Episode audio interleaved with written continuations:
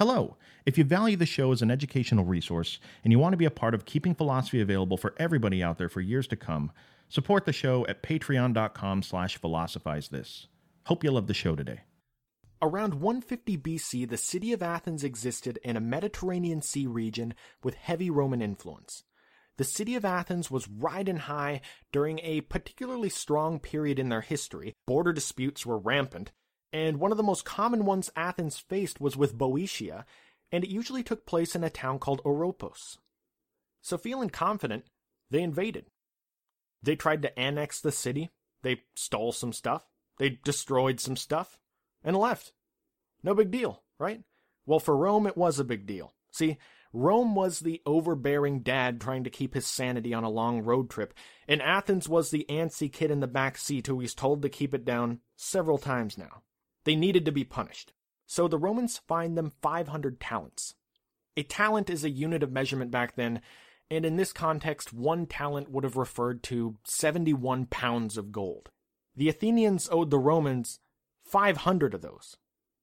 Well, of course, Athens doesn't want to pay that much, so in 155 BC, they gather up the leaders, the senior ranking officials of the three philosophical schools in Athens, and send them to Rome to try to appeal to their better nature and try to get the fine reduced. The three men were Carneades, the headmaster of the academy at the time, follower of Plato, Critolaus, the head of the Peripatetic school, which really were just followers of Aristotle at the time, and the third guy was someone named Diogenes, who was the head of the Stoic school at the time, and, of course, is not any of the other three Diogenes we've talked about before. There's no doubt that these three men were a really persuasive bunch. Uh, they talked to the Roman Senate and got the fine reduced to only 100 talents for the record, but that wasn't even the most important thing they did in Rome. See, because once they arrived in Rome, they had a few days where they were just waiting around doing nothing.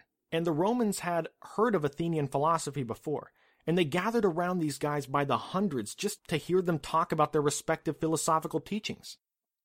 The story goes that on the first day, Carneades, head of the academy, stands up in front of everybody and delivers a beautiful speech heralding justice as the supreme virtue, commending Rome for their adherence to justice and the rule of law. Everyone erupts in applause.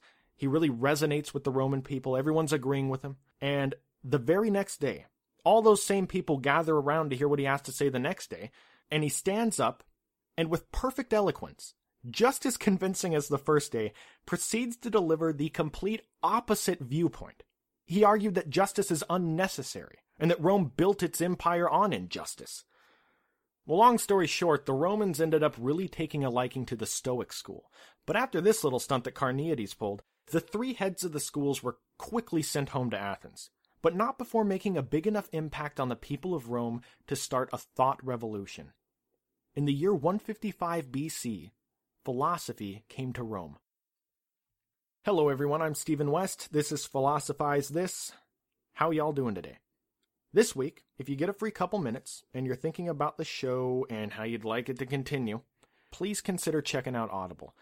There's absolutely no downside to this. You go to our link, you get a free book, you support the show, and now you have 12 hours of audio to listen to about anything you want. It's pretty wonderful. They have every book imaginable. And in my experience, almost 100% of the time, great voice actors to do the reading.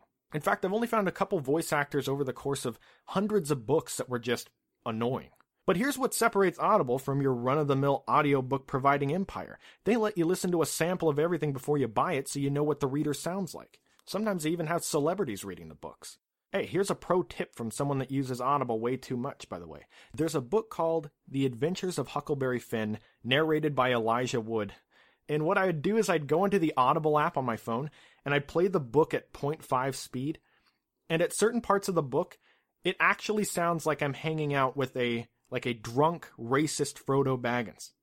Some of the stuff Elijah Wood says in that book is ridiculous. I laughed for a good 10 seconds. And you can too, with your favorite celebrity voice actor. Uh, look, in all seriousness, if you like audio programming, please support the show and go to audiblepodcast.com slash west and sign up for a free trial. I couldn't do this without you guys. Thank you. That brings me to the winner of the Facebook contest. Look, guys, my wife doesn't even listen to the show. She's the manager of a cupcake bakery. I want her to pick the winner so that it's as unbiased as possible. That's the whole point of me doing it.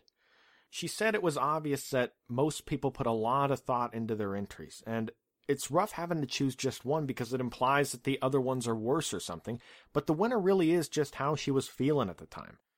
I think I might do some sort of random number generator winner of a contest in the future. That way everyone has a perfectly equal shot. I'm not sure what we're going to do yet.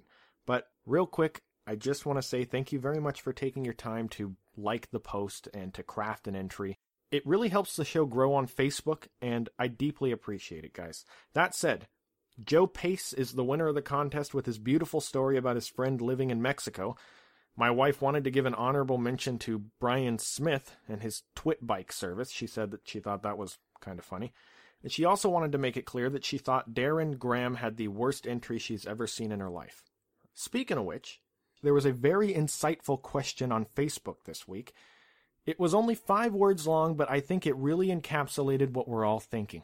This guy must have been referring to the very end of last episode, where I talked about Zeno's way of describing Stoic epistemology with his hand being fully opened and then varying degrees of close handedness, representing varying degrees of knowledge. And the comment said, But how do I epistemology? Well, first off, for anyone else wondering, epistemology is not a verb, it's a noun. And even if it was a verb, it wouldn't be anywhere near specific enough. That would be like going up to LeBron James and saying, uh, Excuse me, Mr. James, how do I basketball? Look, your real question should be What is knowledge to Zeno? How do we perceive things? What is this comprehension he's describing? Well, I'm glad you brought it up because it reminds me of how excited I am for the coming weeks. If you thought we'd be done with Plato and Aristotle this soon, you were wrong. There's a couple ways to do it. Uh, I could have done several episodes on each of them talking about all the influential stuff they wrote, but I think it easily devolves into what most philosophy programs become. Me droning on, reading facts, using terms you've never heard, and you're not remembering much of it because you don't have anything to relate it to anyway. We're going to be talking about some of these later commentators on Plato and Aristotle and really fleshing out not only our understanding of those two men, but our understanding of terms like epistemology, the nuts and bolts that are going to give us a solid base to work from when heading into the Renaissance. We are going to talk about Stoic epistemology in lots more detail, just in relation to the skeptics. But before we do that, we have to have a solid understanding of Stoic ethics. Most philosophy curriculums at universities don't go into Hellenistic Stoicism in very much detail, especially the Roman Stoics, the big three Seneca, Epictetus, and Marcus Aurelius. And there's a couple reasons for this. One is that there's a rebirth of Stoicism in the 1600s. It becomes widely discussed, and if you're an academic and you're going to choose whether to study some ambiguous retranslated fragments from ancient times or a relatively modern wealth of debate, the choice becomes very easy. The second reason is that the Stoic ethics that those three men are known for, many philosophers wouldn't even consider them ethics. At least not complete ethics. They're not similar to what we'd read if we read Aristotelian ethics or Platonist ethics. Usually, ethics consists of someone recommending or making a case for what the good life is. This is the right way to live. Here's why all these other guys are wrong in what they think the best life is, and here's why I'm right. But Seneca, Epictetus, and Marcus Aurelius, they don't really talk about that stuff at all. They don't dedicate much time to arguing why other people are wrong or introducing a new system of ethics that they created. They all seem to adopt the requisite understanding that Stoic ethics are correct, and they spend most of their time saying, well, okay, once you've accepted that, what does this mean for you? What does it mean to be a Stoic in everyday life? And at most, this is only one branch of ethics as a modern philosophy professor would see it. Stoic ethics can be thought of as a means of protecting us from any external adversity that could possibly be thrown our way. If you were doing a late night infomercial for Stoicism during the political trouble of the Hellenistic age, trying to convince people that Stoicism is for everyone, no matter what walk of life you come from, you can't really ask for three better spokespeople with more diversity between them than Seneca, Epictetus, and Marcus Aurelius. Coming from three completely different backgrounds gives them three completely unique types of adversity to deal with that were completely different from each other. See, Epictetus was a slave who spent most of his life crippled. He spent his life teaching other people to apply Stoicism so they wouldn't be enslaved within their minds. Stoicism helped him overcome the tribulations of being a slave.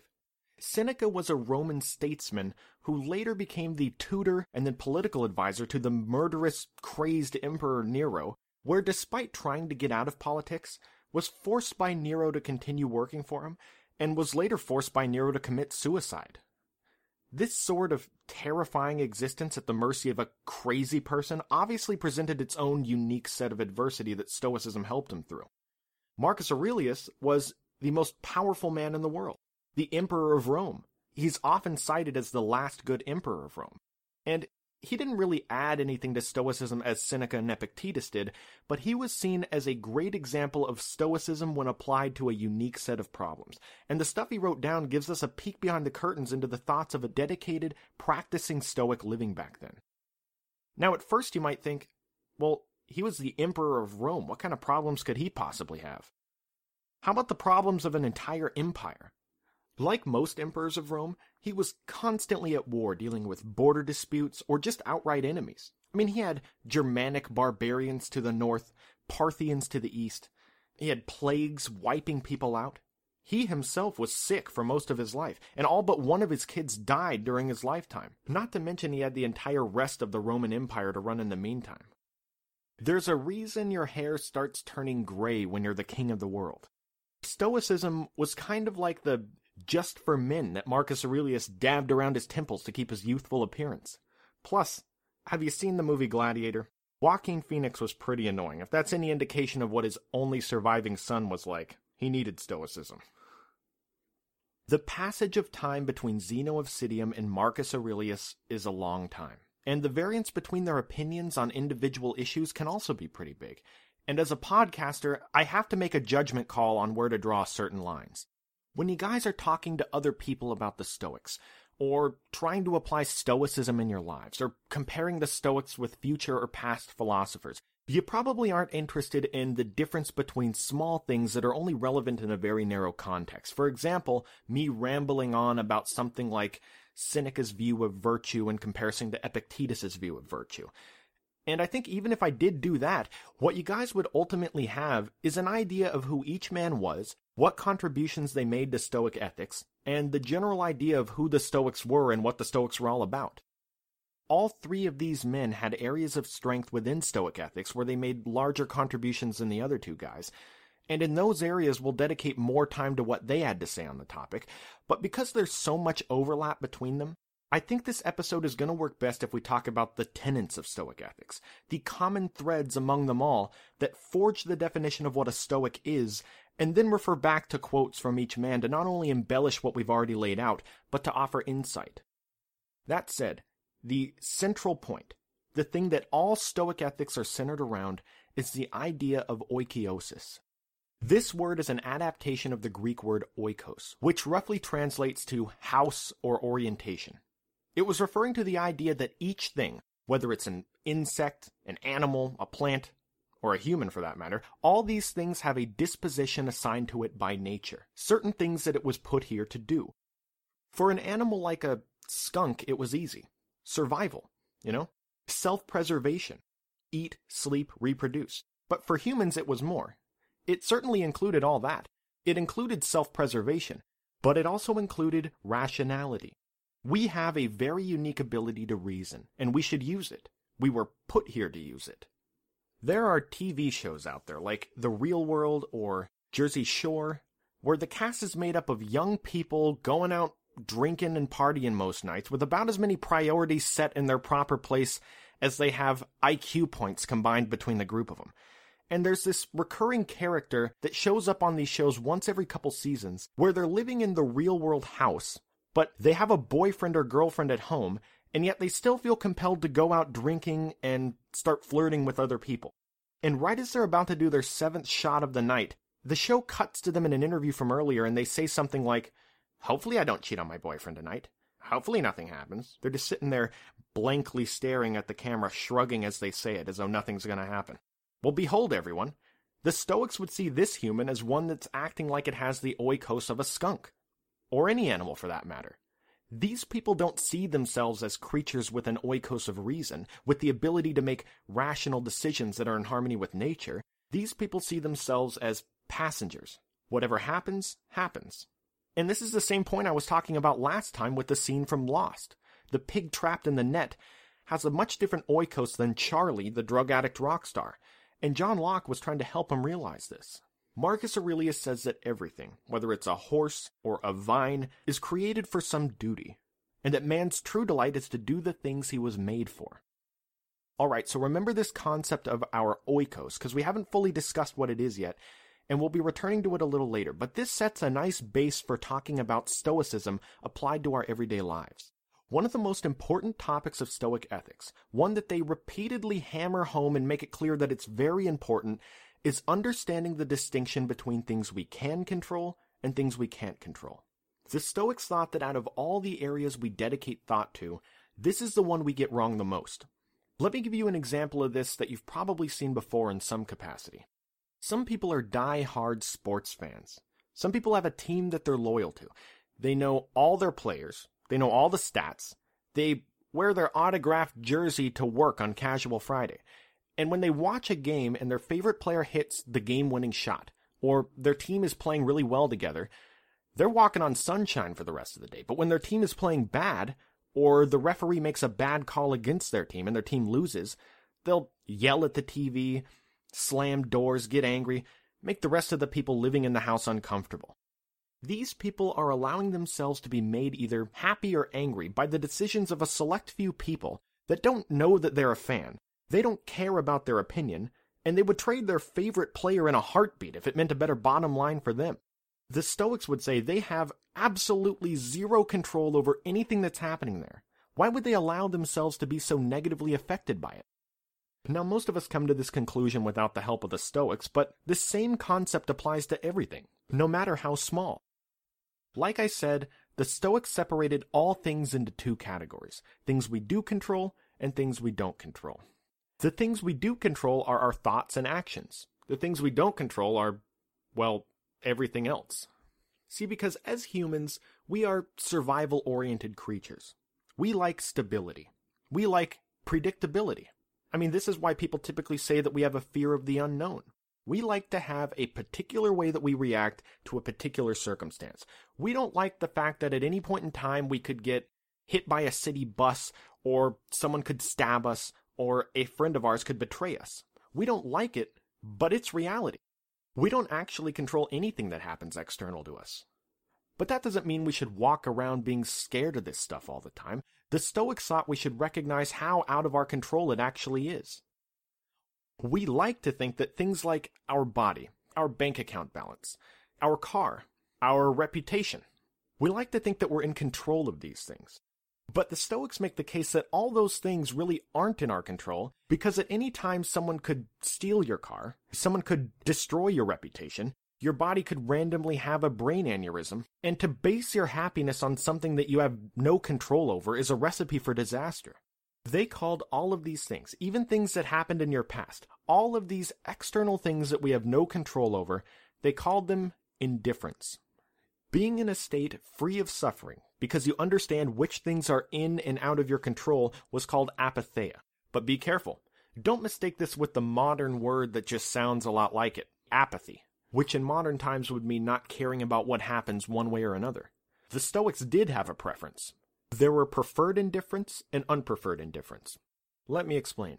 Even though we want these indifferents, like to be healthy or to have a good reputation, these things aren't good in themselves. This is an idea that goes all the way back to the Cynics. The only thing that is intrinsically good, or good in itself, not requiring anything else to be considered good, are wisdom and virtue. Even the idea of qualifying something as intrinsically good goes all the way back to something Plato said in his Phaedo that if something is truly good, it would never even assist something that's bad. So to the Stoics, even something like health wasn't indifferent because it's only good in relation to the person who it's making healthy. Like the health of Adolf Hitler in 1939 wasn't a very good thing, right? So good health and many other things would be considered preferred indifferents, outcomes that are typically good for us, but we have no control over. But just because we didn't control when or if they happen to us doesn't mean that we can't make choices about how we perceive them. Remember the things we do control our thoughts and actions. The Stoics thought that all of our thoughts and actions about things that happen to us in our lives fall somewhere on a large spectrum between what they called virtue and vice. In modern times, we would more think of it as a spectrum between rational thinking and irrational thinking. The guy from the sports analogy that we were talking about before, the guy that puts a trash can on his head and runs into the nearest wall because his team lost, that guy's thoughts and actions are leaning towards the irrational side of the spectrum. Our goal as humans is to be as close to the rational side of the spectrum as possible. Have you ever heard someone say there's no manual or handbook for living life? Well, Epictetus would beg to differ. His students collected a ton of his most insightful and wise statements and compiled them into a book called the Enchiridion, or the Handbook. He contributed a lot to this discussion about things we can control and things we can't control. And it makes sense. I mean, he was a slave. For years of his life, he had no choice but to just grin and bear the fact that he was shackled and forced to do manual labor for somebody. He talks about the importance and potential gain when you understand the things you can and can't control here in his discourses. And we pick up the quote right after he just got done describing something terrible happening to someone that was completely out of their control. Quote, What then should a man have in readiness to such circumstances? What else than what is mine and what is not mine, and permitted to me and what is not permitted to me? Let's say I must die. Must I then die lamenting? Let's say I must be put in chains. Must I then also lament? Let's say I must go into exile. Does any man hinder me from going with smiles and cheerfulness and contentment? Tell me the secret which you possess. Well, I will not, for this is in my power. Someone says, But I will put you in chains. Man, what are you talking about? Me in chains? You may fetter my leg, but my will, not even Zeus himself can overpower. Well, I will throw you into prison. My poor body, you mean? Well, I will cut your head off. When then have I told you that my head alone cannot be cut off? These are the things which philosophers should meditate on, which they should write daily, in which they should exercise themselves. Once we realize what's in and out of our control, then the Stoics say that we can use our ability to reason to not walk around expecting things that are out of our control to happen or not happen. Once your perception of reality is closer to reality, then your expectations will become closer to reality. If some guy that lived on the other side of town from you, a guy that you don't know at all, suddenly decides that he's going to change his career from the president of a bank to a circus performer, would it bother you that you can't control his job situation? No, I don't think you would be at all. Knock yourself out, president of the bank. But that same guy, if when he was on his way to his new job as a circus performer cuts us off on the freeway, well, all of a sudden, we're really angry about that.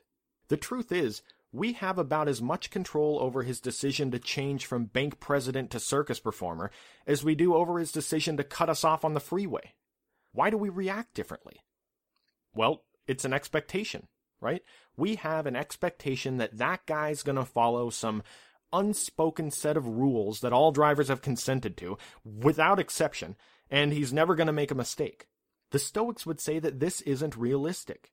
This isn't a realistic expectation because we don't have any control over what he does anyway. So what good is being upset about it? Marcus Aurelius talks about the idea of expectations a lot in his meditations. Quote, if you work at that which is before you, following right reason seriously, vigorously, calmly, without allowing anything else to distract you, but keeping your divine part pure, as if you were bound to give it back immediately, if you hold to this, expecting nothing, but satisfied to live now according to nature, speaking heroic truth in every word that you utter, you will live happy. And there is no man able to prevent this. He also said, Get rid of the judgment, get rid of the I am hurt, and you are rid of the hurt itself. Now, you may be saying to yourself that so far, Stoicism sounds a lot like Buddhism. Well, you're right. This is actually a really common thing that people notice. There are a lot of similarities between the two. Not the least of which is the whole idea that there aren't any things that are inherently favorable or unfavorable to us in themselves. It's our interpretation of those things that determine what they are. Not to mention, Siddhartha Gautama suggested that people practice meditation to stay in the present moment and to assist you on your quest to happiness. And so did the Stoics. They just had a much more proactive and pessimistic approach. Remember, I said in the last show that Stoicism was kind of like an obstacle course or a training regimen. Epictetus said, What then should each of us say when each hardship befalls us? It was for this that I was exercising. It was for this that I was training. Well, the Stoics thought of it this way. They didn't think it was good enough to just know what Stoic beliefs were, or to understand their ethics. Philosophy was an active process, one where you constantly remind yourself of the tenets of Stoicism, and by always having them on the top of your mind, you create new habits of thinking that are in line with the tenets of Stoicism. One of the practical methods of doing this that the Stoics suggest is a sort of premeditation. Marcus Aurelius describes it here. Quote, Begin each day by telling yourself, Today I shall be meeting with interference, ingratitude, insolence, disloyalty, ill will, and selfishness, all of them due to the offender's ignorance of what is good or evil. Let's go back to the sports fan example from earlier.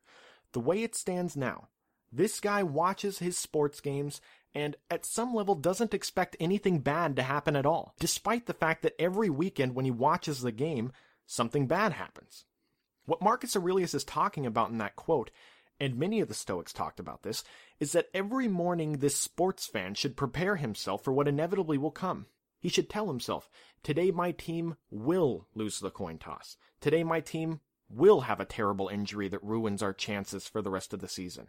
Today the refs will make a terrible call, and we will lose the game because of it. What are you accomplishing by saying all that? What are the Stoics teaching you to do? They're teaching you to lower your expectations. If you approach the big game on Sunday pessimistically, if you truly expect that all those terrible things are going to happen, then when they do happen, it was to be expected. And when they don't happen, you're pleasantly surprised. Well, this practice isn't just useful for sports games. The Stoics thought you should start every day with this sort of mentality. And that the same guy that gets upset about things he can't control when watching sports probably gets upset about things he can't control on the road, in his office, in his marriage, etc. This is the area of Stoicism that Seneca really excelled in. He famously said that that which fortune has not given, she cannot take away. He has a book called On the Shortness of Life, where it's all about the common human misconception that life is too short, where Seneca says that it's not that we weren't given enough time to live, it's that we waste so much of it.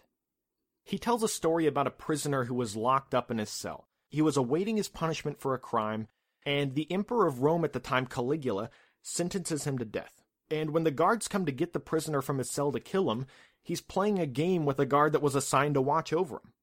And these other guards show up and tell him he's sentenced to death, and they start dragging him away to be killed. And as these guards are dragging him away, he says to them, You guys are my witnesses. I was up by one piece there. I beat him. This sort of calmness in the face of problems is a hallmark of Stoicism. When we think of the word Stoic in modern times, we typically think of someone who's unaffected, or ostensibly unaffected. And that may be true, but it's important to note that it's not like the Stoics didn't feel emotions. They were just complete masters of their emotions. Some Stoics even take this mastery of emotions to the absolute extreme and claim that emotions don't even exist to them. Seneca said that the idea of moderate emotions is about as realistic as the idea of moderate insanity. The actual emotions themselves are irrational. There's no use trying to moderate them. We should just train our brain to think rationally. The important part is this don't let a single positive or negative emotion affect you too much. Don't let a single compliment go to your head and make you think you're the greatest ever. And don't let a single insult get you down and make you think you're a loser. I mean, back to the sports analogy, don't let a single win let you think your team is destined to win the championship without issue, and don't let a single loss let you get down on future prospects. Being a slave, Epictetus had some good things to say on this topic too. He said, quote, Men are disturbed not by things, but by the principles and notions which they form concerning things. He also said, If someone gave your body to any stranger he met on his way, you would certainly be angry. And do you feel no shame in handing over your own mind to be confused and mystified by anyone who happens to verbally attack you? Our thoughts create our negative emotions. The most common and arguably most destructive of all these negative emotions is anger. by far the most popular work by Seneca, and my favorite to read is called On Anger. It's an entire book dedicated to analyzing and dealing with anger. He famously said that no plague has cost the human race more than anger. According to Seneca, there are four primary emotions two emotions thinking about the present time, and two thinking about the future. Pleasure, which thinks that something is good right now, pain, which thinks that something is bad right now, desire, which thinks that something will be good in the future, and fear, which thinks that something will be bad in the future. Well, anger to Seneca is a type of desire, because an angry person is always thinking about revenge in the future. He compares the irrationality of anger with proper rational thought here. Quote, anger is altogether inconsistent. Sometimes it goes further than it should, sometimes it stops short. It indulges itself, judges capriciously, refuses to listen, leaves no room for defense, clings to what it has seized, and will not have its judgment, even a wrong judgment, taken from it. Reason gives time to either side, and then demands a further adjournment to give itself room to tease out the truth. Anger is in a hurry. Reason wishes to pass a fair judgment. Anger wishes the judgment which it has already passed to seem fair. Reason considers nothing save the matter at issue. Anger is roused by irrelevant trifles. He spends a good deal of time in On Anger addressing the common misconception that people have that anger is something that is entirely out of their control, as though it's involuntary, some sort of instinct that's programmed in us, and he makes a good case for why the two are not the same here. Quote, Take the way that we shiver when cold water is sprinkled on us, or recoil at the touch of some things. Take the way that bad news makes our hair stand on end, and indecent language brings on a blush. None of these is in our power. No amount of reasoning can induce them not to happen. But anger is put to flight by precept, for it is a voluntary fault of the mind, and not one of those which occur through some quirk of the human condition, which therefore can happen to the very wisest of men, he says that most people see the process of anger as something bad happens to you, and then now I need to get back at that person. But Seneca says that it's much more complex than that. There are actually four stages to anger, whether we realize it or not. The four stages are realization, indignation, condemnation, and retribution. He says it well here quote, To receive an impression of wrong done to one, to lust for retribution, to put together the two propositions that the damage ought not to have been done and that punishment ought to be inflicted is not the work of a mere involuntary impulse. That would be a simple process. What we have here is a complex with several constituents realization, indignation, condemnation, and retribution. These cannot occur without assent by the mind to whatever has struck it. The first step is realization. This is the moment you realize someone has done something bad to you. This is the moment you realize a referee just made a terrible call on the television against your team. The second step is indignation. That bad thing just happened to you, and now you have contempt for the person that wronged you. The referee just cost my team the game, and now I hate them. You know? The third step is condemnation. Now that this person is contemptible, now you label them as a bad person that deserves punishment for how they've wronged you. In the sports example, this is you saying that the referee should lose his job for the bad call, that he should keep his ref uniform and just go work at Footlocker where he belongs. The fourth step is retribution. This is the childish idea of exacting revenge. You know, I need to get back at them for what they've done to me.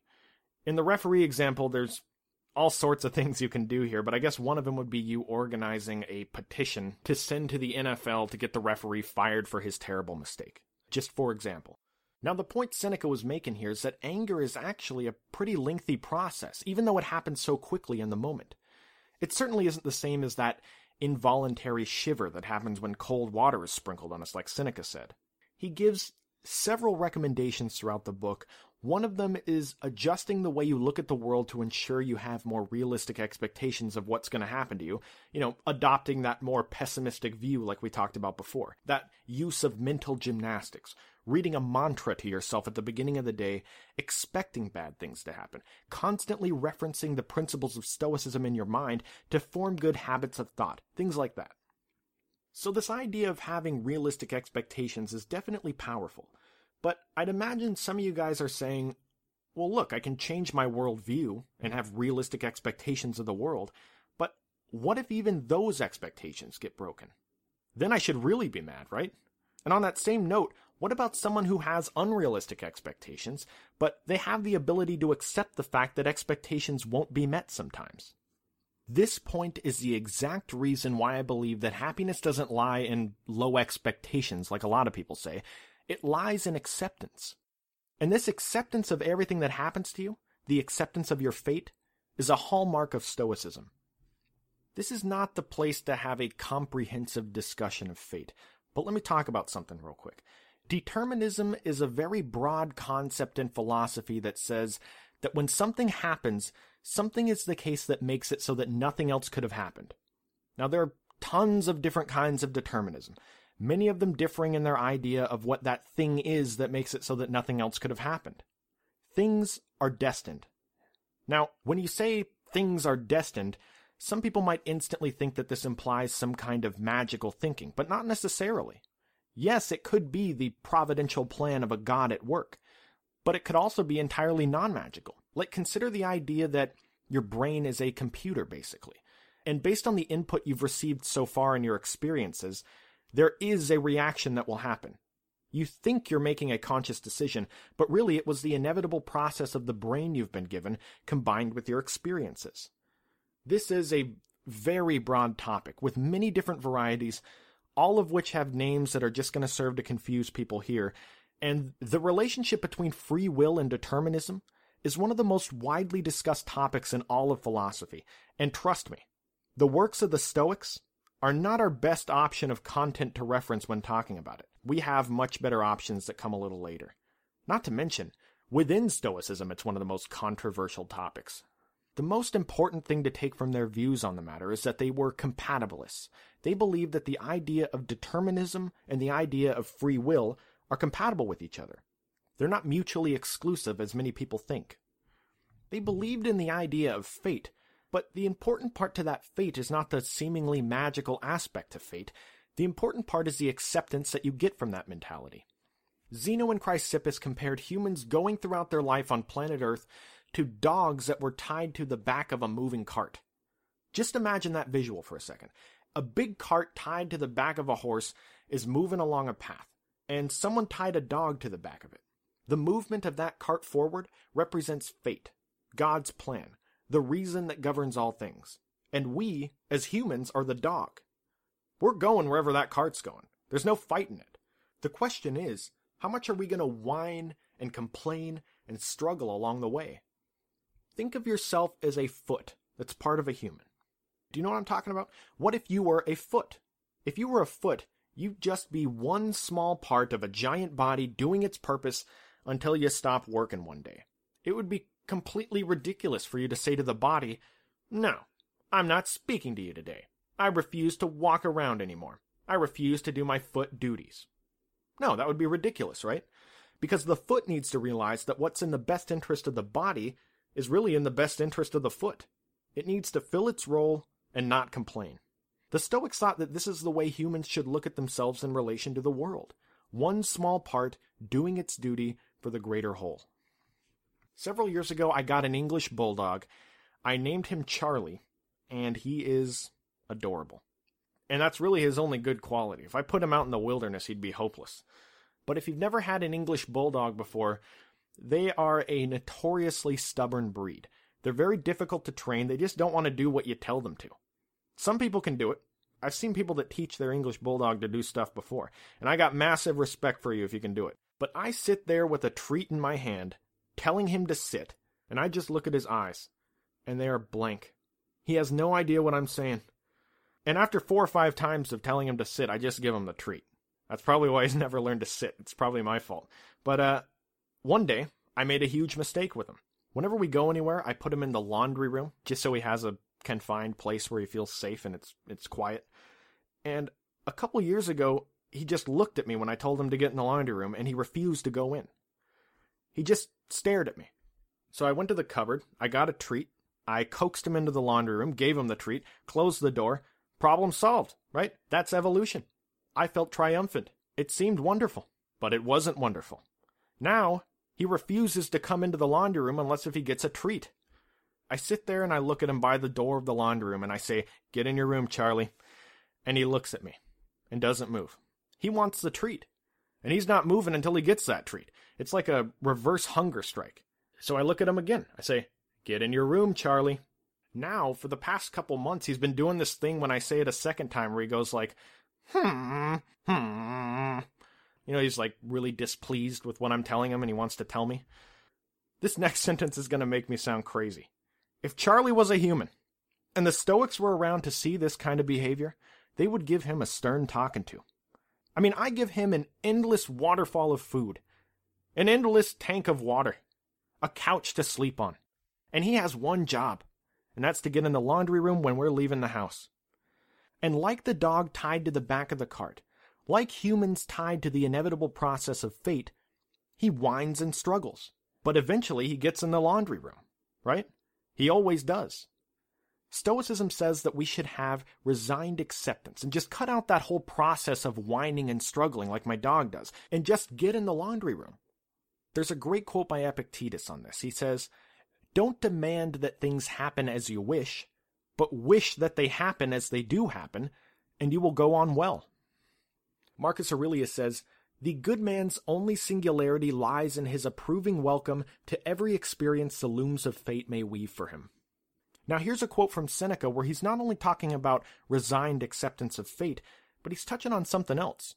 Here we go. Quote Let nature deal with matter which is her own as she pleases. Let us be cheerful and brave in the face of everything, reflecting that it is nothing of our own that perishes. End quote. Now, what Seneca's touching on here is the idea that accepting your place in nature as a very small part of a massive fated process not only can bring you comfort in times of the political adversity of the Hellenistic age, but it can also bring you comfort if something is taken away from you, or if a loved one dies. This is an interesting alternative to the purpose that an afterlife typically serves. When someone loses a friend, or a child, or a parent that's very close to them, and there's a void left in their absence, it turns out it's a great consolation to tell that person that you're going to see that person real soon, and you guys are going to live forever together, and everything's going to be perfect. And it's a very comforting notion. Well, the Stoics talked about thinking of everything, from your most prized possessions to your family members, as really belonging to nature. Just as you'd think your right foot belongs to you, and not to its best friend, your left foot. Think of these people and things as being already gone in a sense. Then there won't be any unrealistic attachment to these things. The relations to Buddhism are obvious. There's a great quote by Epictetus that encapsulates all of it. Quote, Never say about anything, I have lost it, but only, I have given it back. Is your child dead? It has been given back. Is your wife dead? She has been given back. I have had my farm taken away. Very well, this too has been given back. Yet it was a rascal who took it away. But what concern is it of yours by whose instrumentality the giver called for its return? So long as he gives it to you, take care of it as a thing that is not your own, as travelers treat their inn. To the Epicureans, pleasure was the most important thing to shoot for. To the Stoics, virtue was the most important thing to shoot for. Pleasure, and various other things people think are the end goal typically, are seen as afterthoughts in Stoicism. They say that if you live virtuously, you will experience pleasure, but the real thing to focus on is virtue. So, in other words, humans are a little like my dog Charlie, not wanting to get into the laundry room, you know? You shouldn't get into the laundry room just because you get a treat if you do it. You shouldn't do the right thing because it brings about happiness, although it probably will. You shouldn't do the right thing because it brings you pleasure, although it probably will. You do the right thing simply because it is the right thing. It's in harmony with the reason that governs all things. If the only things we have control over are our thoughts and actions, then the only thing we have control over is our mind, or soul, whatever you want to call it. And the Stoics say that if our mind is the only thing we control, we should try to do it as best as possible. Seneca says, the point is not how long you live, but how nobly you live. Virtue is nothing else than right reason. Epictetus says, he who is free in the body, but bound in the soul, is a slave. But on the contrary, he who is bound in the body, but free in the soul, is truly free. Marcus Aurelius gives us some pretty compelling thoughts on the matter coming from the Emperor of Rome. He says very little is needed to make a happy life. It's all within yourself, in your way of thinking. We kind of ran out of time with this episode, but I really want to end with one of my favorite parts of Stoicism, and it brings us back to the idea of our oikos that we said we'd return to at the beginning of the show. We'll talk in one of the next episodes on Stoic natural law in much more detail, but one of the implications of it is the idea of having compassion for your fellow humans and fellow animals. Like we said at the beginning, the oikos of something like a skunk is very simple. You know, eat, sleep, reproduce, self preservation, and occasionally chasing around a cat with the white paint stripe on it and teaching kids about the consequences of sexual harassment. For humans, it's part of our oikos to not interfere with other creatures and their ability to carry out their oikos. It certainly wouldn't make much sense for a foot to sabotage or inhibit the ability for the hands to do their job, and the Stoics saw inhibiting the abilities of other humans and animals as equally as ridiculous. We should help other humans to exercise their rationality, treat other humans and animals with compassion. Now, we're going to end with a pretty long quote by Marcus Aurelius, but it's my favorite part of any of his meditations, and here we go. Quote Do not waste what remains of your life in speculating about your neighbors, unless with a view to some mutual benefit to wonder what so and so is doing and why, or what he is saying or thinking or scheming. If something distracts you from fidelity to the ruler within you, it means a loss of opportunity for some other task. See then that the flow of your thoughts is kept free from idle or random fancies, particularly those of an inquisitive or uncharitable nature. A man should habituate himself to such a way of thinking that if suddenly asked, What is on your mind at this minute? He could respond frankly and without hesitation, thus proving that all his thoughts were simple and kindly. As becomes a social being with no taste for the pleasures of sensual imaginings, jealousies, envies, suspicions, or any other sentiments that he would blush to acknowledge in himself. Such a man, determined here and now to aspire to the heights, is indeed a priest and minister of the gods, for he is making full use of that indwelling power which can keep a man unsullied by pleasures, proof against pain, untouched by insult, and impervious to evil. He is a competitor in the greatest of all contests, the struggle against passion's mastery. He is imbued through and through with uprightness, welcoming wholeheartedly whatever falls to his lot, and rarely asking himself what others may be saying or doing or thinking except when the public interest requires it. He confines his operations to his own concerns, having his attention fixed on his own particular thread of the universal web, seeing to it that his actions are honorable, and convinced that what befalls him must be for the best, for his own directing fate is itself under a higher direction. He does not forget the brotherhood of all rational beings, nor that a concern for every man is proper to humanity, and he knows that it's not the world's opinions he should follow, but only those of men whose lives confessedly accord with nature. As for others whose lives are not so ordered, he reminds himself constantly of the characters they exhibit daily and nightly, at home and abroad, and of the sort of society they frequent, and the approval of such men, who do not even stand well in their own eyes, has no value for him. Now it's time for the question of the week.